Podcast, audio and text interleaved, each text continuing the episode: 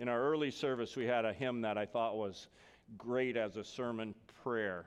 It said, Give to your word impressive power, and in, your, in our heart your work begin. And that's what we pray for you and for me, that we receive God's word and it goes deep into our hearts. Amen. I had the privilege to be present when all my children were born. How many of the dads are in here that were there in the room when their kids were born? How many any dads that weren't there when their kids were born? Okay. Yeah, I've heard stories from my dad's generation of what it was like, how uh, fathers would be sitting in the waiting room just smoking a cigarette. That's what they did back then, uh, multiple, and just hoping somebody comes and tells them it's a boy or it's a girl, and the drama and the waiting. And I was glad to be there when my kids were born, when they drew their first breath. Although I was usually relegated to kind of just stay back behind the bed, and I was just crying because it was like, this is so awesome, and I don't know what else to do. But I just cried at the wonder of it all. But I remember the, the event, and I remember it happening, and I remember the sight of it all. And I remember some of the sounds of it all. And I remember some of the things that happened. And I thought to myself, you know, if I were to design how life would come into the world, I would probably do it differently. It would be a lot less messy.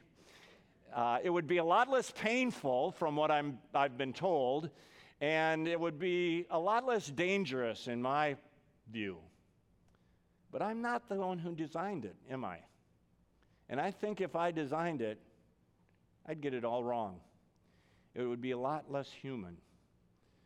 And God, in His grace, has given us a way for new life to come into our world. And so many of you are sitting next to the new life that God used you to bring into the world. I thought about that on this Pentecost Sunday as I read that first lesson of Ezekiel preaching and, and bringing new birth, which is uh, so equally surprising and, and mysterious in how it all happens. God gives Ezekiel a vision over these dead bones, and he says, Come together by the word of the Lord. And the bones rattle together, and the sinews cover them, and flesh covers them.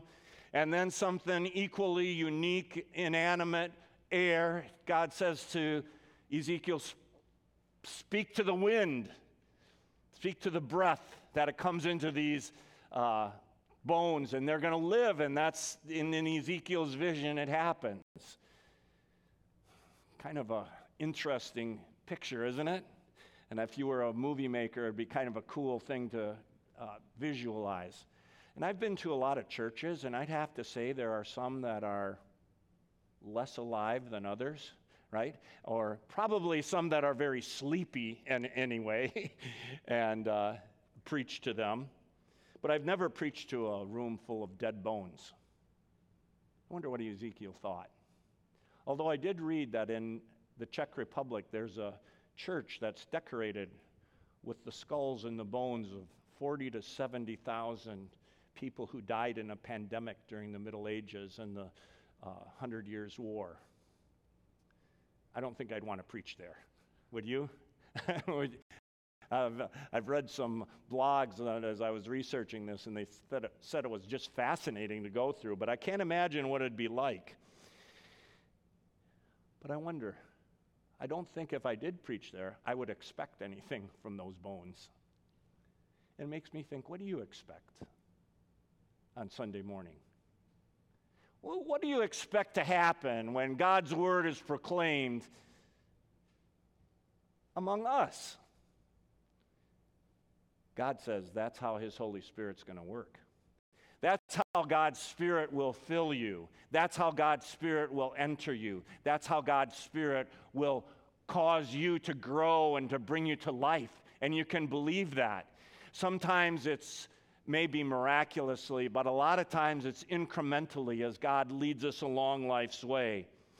What are you expecting this morning when you come to church?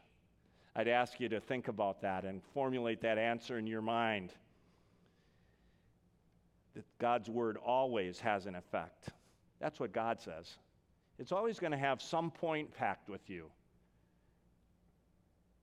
Take that to heart and expect God to do that in your life this morning and in the Sundays to come. That's what we're going to be doing over the course of this summer in a series called The Way of Christ, where we're going to look at what did Jesus teach? What did he tell people? What did he exemplify to his disciples? And what's the application for us as disciples today? Sometimes it just makes sense what Jesus says. There's other things when you look at what Jesus did, it's upside down. It was upside down then, it's upside down today. But Christ says, Come and follow me. And that's what we're going to be looking at. And today, I, w- I want you to get the point of Pentecost, and that is that our work and our walk with God is the Holy Spirit at work. That's what God is telling you today. You have His Holy Spirit, and it's doing something in you. Recognize it, embrace it, and live it. You see, our story truly does begin with the Spirit. Nothing happens without the Holy Spirit of God at work. John Stott, a pretty famous theologian, said, As a body without breath is a corpse, so the church without the Holy Spirit is dead. In fact, the same word for spirit is the same word for wind or for breath pneuma, P N E U M A. We get our words pneumatic, you know, those kind of tools, or pneumonia that illness of breath. God's Spirit goes to work in you and in your life. And we see this birthing of the early Christians, and the sights and the sounds and the smells were all there the sound of rushing wind, the sights of flames of fire, the speech that nobody taught them how to speak, but the people heard it in the language they got. And they said, Wow, God's speaking to us. It's a foundational understanding of the Spirit that he, he goes to work in you. And I say that not just to inform you of that, although that's important. It is important. You need to know it. In fact, Martin Luther said it right in that third article of the Creed I cannot, by my own reason or strength, believe in Jesus Christ or come to him. But the Spirit has called me by the gospel. It's God at work in you. And, but I say that so that you're certain of that, so you know it. You have the Holy Spirit. You already have God's fullness dwelling, God's fullness dwelling in you. And that gives you a certainty of that because if it was based on you, you'd always wonder, well, was I sincere enough? Did I mess up too much that maybe I negated this whole thing? God says, no. You're my spirit filled follower. You're my man. You're my woman.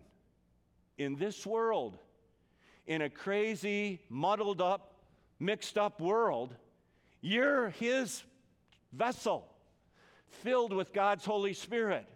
And so believe that and own that for yourself and take that to heart. That's why that's important. And I hope you also see the Holy Spirit is filling you. The Holy Spirit is, is going to work in you. Sometimes you acknowledge that and you can sense it. Other times you don't even know it, but it's the Spirit at work. It's kind of like that's why we're giving you balloons this morning, right? Without breath in them, without wind in them, they're, they're just a piece of plastic. But I guarantee you, when we blow them up and we bat them around, some people in here are going to go crazy, right? Because they're so much fun. And the rest of you unfun people, you can leave. No, we don't want you. We want you to stay and have fun with us. But the Holy Spirit fills us uh, with life.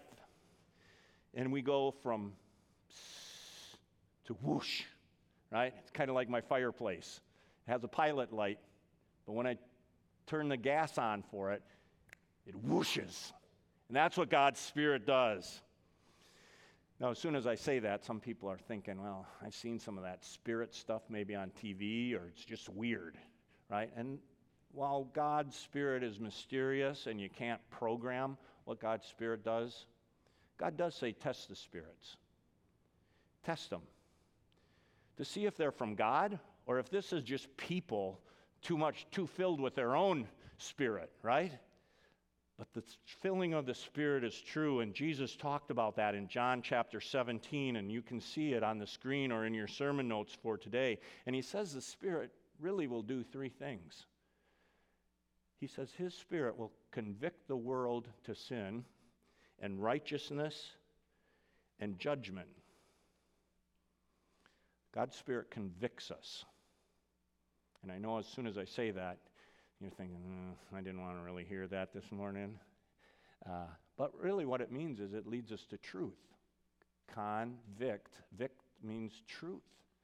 God's Spirit leads us to truth. And it's, it, it's, an, it's actually a legal term. And it's kind of like instant replay in sports, right? Remember back in the days when there was no instant replay and the uh, coaches would get into great fights with the umpires? Those were the days, right? Uh, but now, when there's a call, a call on the field made, as soon as a coach wants to, he can call for an instant replay and they go up to the booth, and Dean Blandino or whoever the other guy is gets on TV and talks about the rules of football or the game, and they look at it, and they always want to see what? Clear and convincing evidence to overturn the call. And then the call is made, and the right call is made, whether, whether it's uh, right or wrong. The call on the made, uh, call on the field is made. That's the conviction that the right call is made for you and for your life. Because God doesn't want you to live in falsehood, He doesn't want you floundering through life on a lie or a misunderstanding or a misguided la la land. He says, I want you to know the truth about God. I want you to know the truth about yourself. And I want you to know the truth about what's going on here. One of the most famous stories of the Bible is King David. Remember him? He thought he had his sin all packaged up, locked up.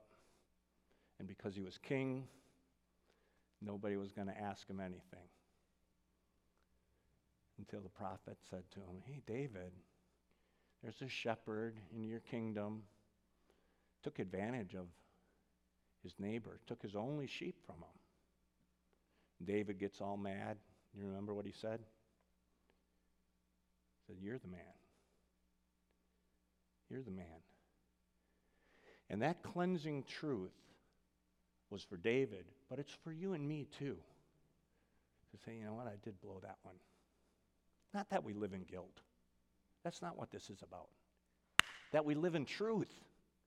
That we know what's for real.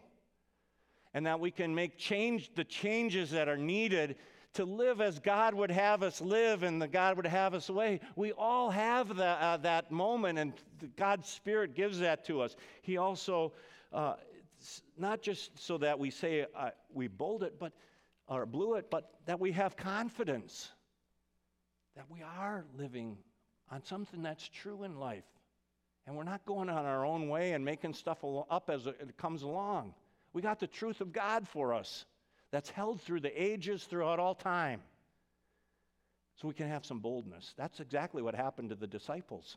Remember, before Pentecost, they're all in their little room in the, in the temple. They say, Oh, we're here, and the bad guys are all out there. God, here we are. And Jesus had to bust in on them, remember, a couple times. Then on Pentecost, they said, You know what? We're going. That's what he said to do. He said, Go into all the world, and that's what they did. They just went. They lived with boldness, and you can too.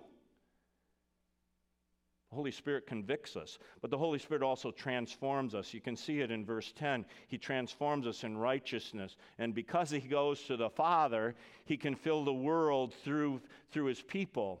He transforms us. That's that increasingness to grow in God's likeness, to grow in, in Christ's likeness, so that we love what God loves and we love how He loves, and, and we have a chance to grow in that.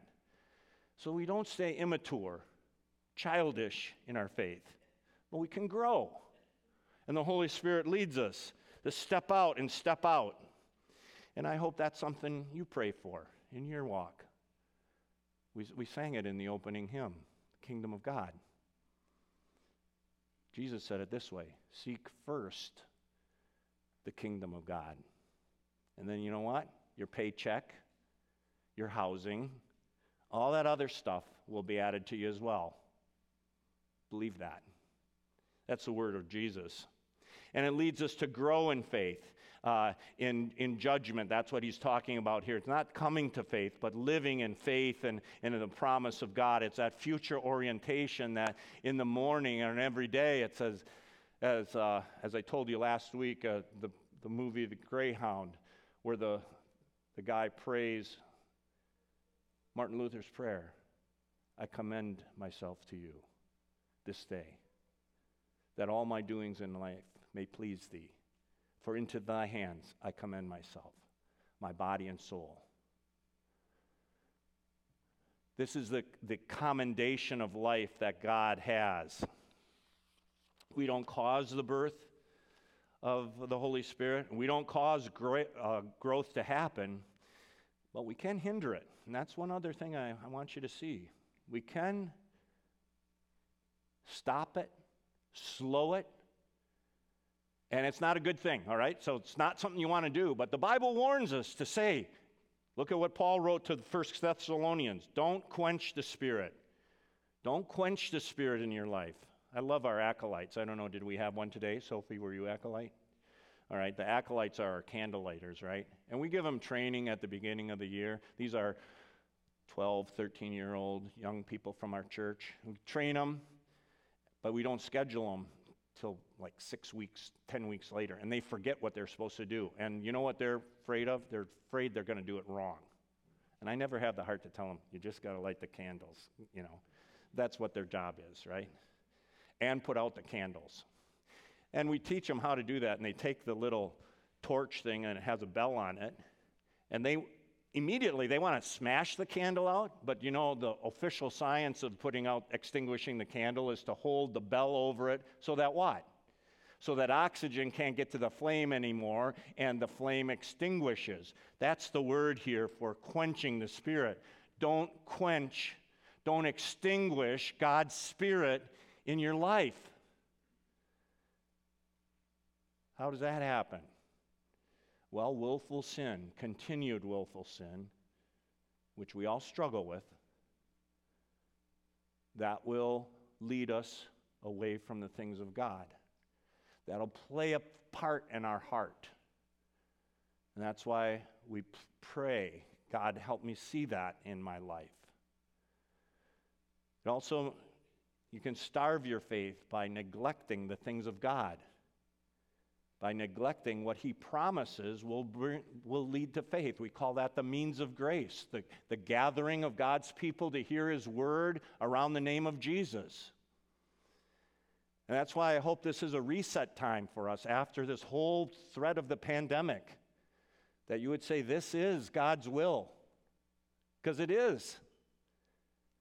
And we certainly know there's a time when you can't be here, but I, it was kind of brought to my mind one Sunday morning. I was, it dawned on me sometimes people come to church only if they're scheduled to do something.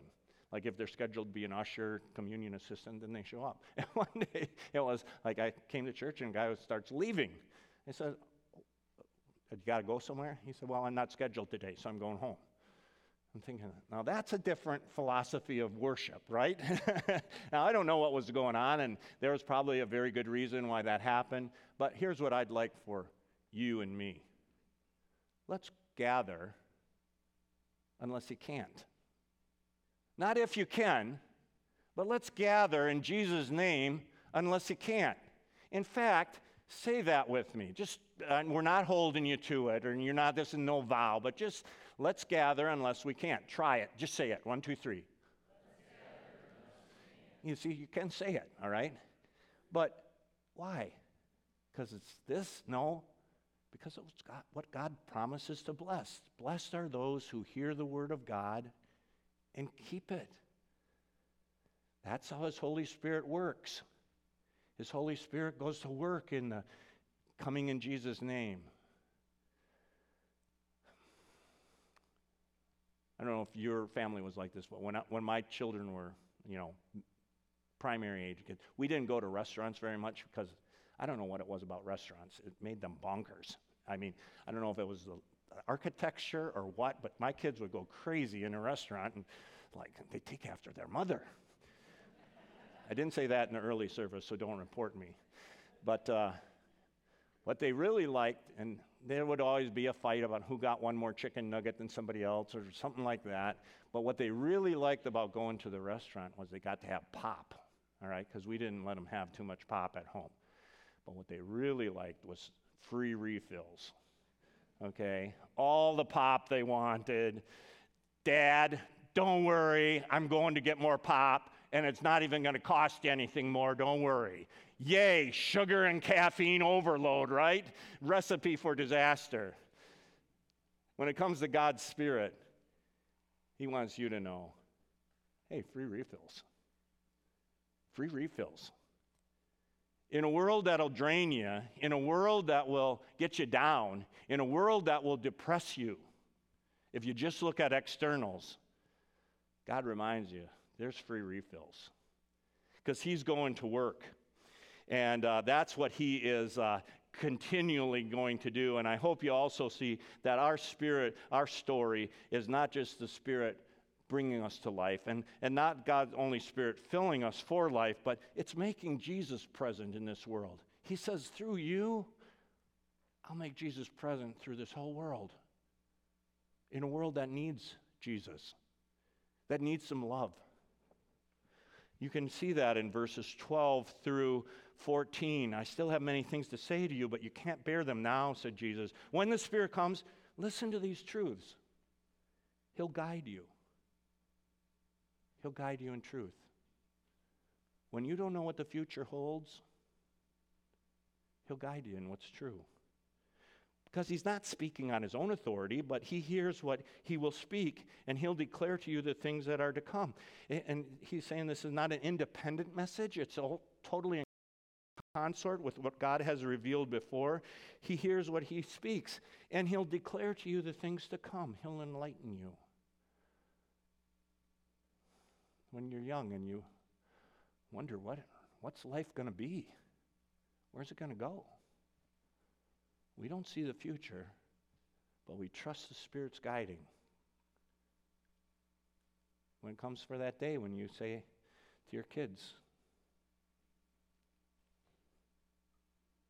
You're not coming home every night anymore like you used to. You're off to college or career or military or whatever the path is. After you cry, trust God. He's going to care. He's going to lead your child even better than you can. When you close your eyes, or your mom closes your eyes, or your dad closes their eyes for the last time, he says there's more to it than what you see. It hurts. But there's a lot more that God will reveal through His Holy Spirit. The Holy Spirit brought us to life. The Holy Spirit is filling your life, and the Holy Spirit is leading you and me to make Jesus present. And you know what? He gives you a secret weapon, He gives you a superpower in this world to do it. And I think a lot of you like superheroes, right? So if I say every superhero kind of has their special weapon, right? So, like Spider Man, what's his special weapon? He's got the web thing, right? he can do that. He's also got spidey tingling senses, but he's got the, the weapon. If you uh, know Thor, he has Mjolnir, right? That hammer that, you know, he can throw it and it always comes back. So, how cool is that? A, a boomerang hammer. Uh, Captain America has a shield. Uh, Iron Man has an awesome suit. I had to go to Pastor Starner to get the, this information. The Winter Soldier, I did not know this superhero. How many know Winter Soldier? All right, you talk to Pastor Starner. Winter Soldier has a bionic arm. And Scarlet Witch, again, thanks to Pastor Starner, which I don't know what he does in his office all day, but now I do. the Scarlet Witch can bend reality, right? Jesus says you got a superpower. It's love. He said, Love each other as I have loved you. This is my commandment that you love one another. In fact, he said, that's how people are going to know whether you really are followers of me. If you love each other. He said, that's how the world's going to change. Definitely, seemingly inefficient, but also very powerful. It's how God will go to work in this world through you and me, through His church. And if I were to ask you, where's the church, you would say 5125 Cascade Road. We, have had Greg Finke at our church. He reminded me recently at a seminar I was at where the church is at. Go ahead and put that on the screen if you haven't already. Here's where the church of St. Matthew is. Think it's out in the world? It's through you, through me. And that's just where you sleep at night. Think about it when you go to school and when you go to work. That even multiplies even more. And then not just our church, but other Christians throughout the world. It's God at work throughout the world. And he says, This is the new commandment I give to you. And let the fruit of the Holy Spirit go to work. And here's my last uh, little assignment for you. There's the fruit of the Holy Spirit, there's nine of them that are listed in the Bible. And there's three threes, three triplets. The first group has three, uh, has one syllable. The second group of three has two syllables. The third group has three syllables. So the first one is love, peace, and joy. Say that with me. The fruit of the Spirit is? The second one is kindness, goodness, gentleness. All right? No, gentleness. That's the third one. Hold on goodness. Patience, kindness, goodness. Ready? One, two, three. Patience, kindness, goodness. Then the third one is gentleness, faithfulness, self control. Gentleness, faithfulness, self control. There's all nine. It's possible to know them all, but even if you only know four of the nine, what are you doing to make that fruit known in your family? What, what are you doing to make that fruit bear in your marriage, in your office, and in your home? Jesus said, by, the, by their fruit you shall know them. By their fruits you shall know them. Love, joy, peace, patience, kindness, goodness, faithfulness, self control, and then the one I forgot. Thank you. That's how the Spirit works. That's how the Spirit brings life to others. That's how the Spirit fills people. That's how Jesus is made known. That's how dead bones come to life. Amen. Father, we I forgot gentleness, but bring a gentleness about us that points to Jesus, along with all the other fruit of the Spirit. May that be so. And we pray it all in Jesus' name. Amen.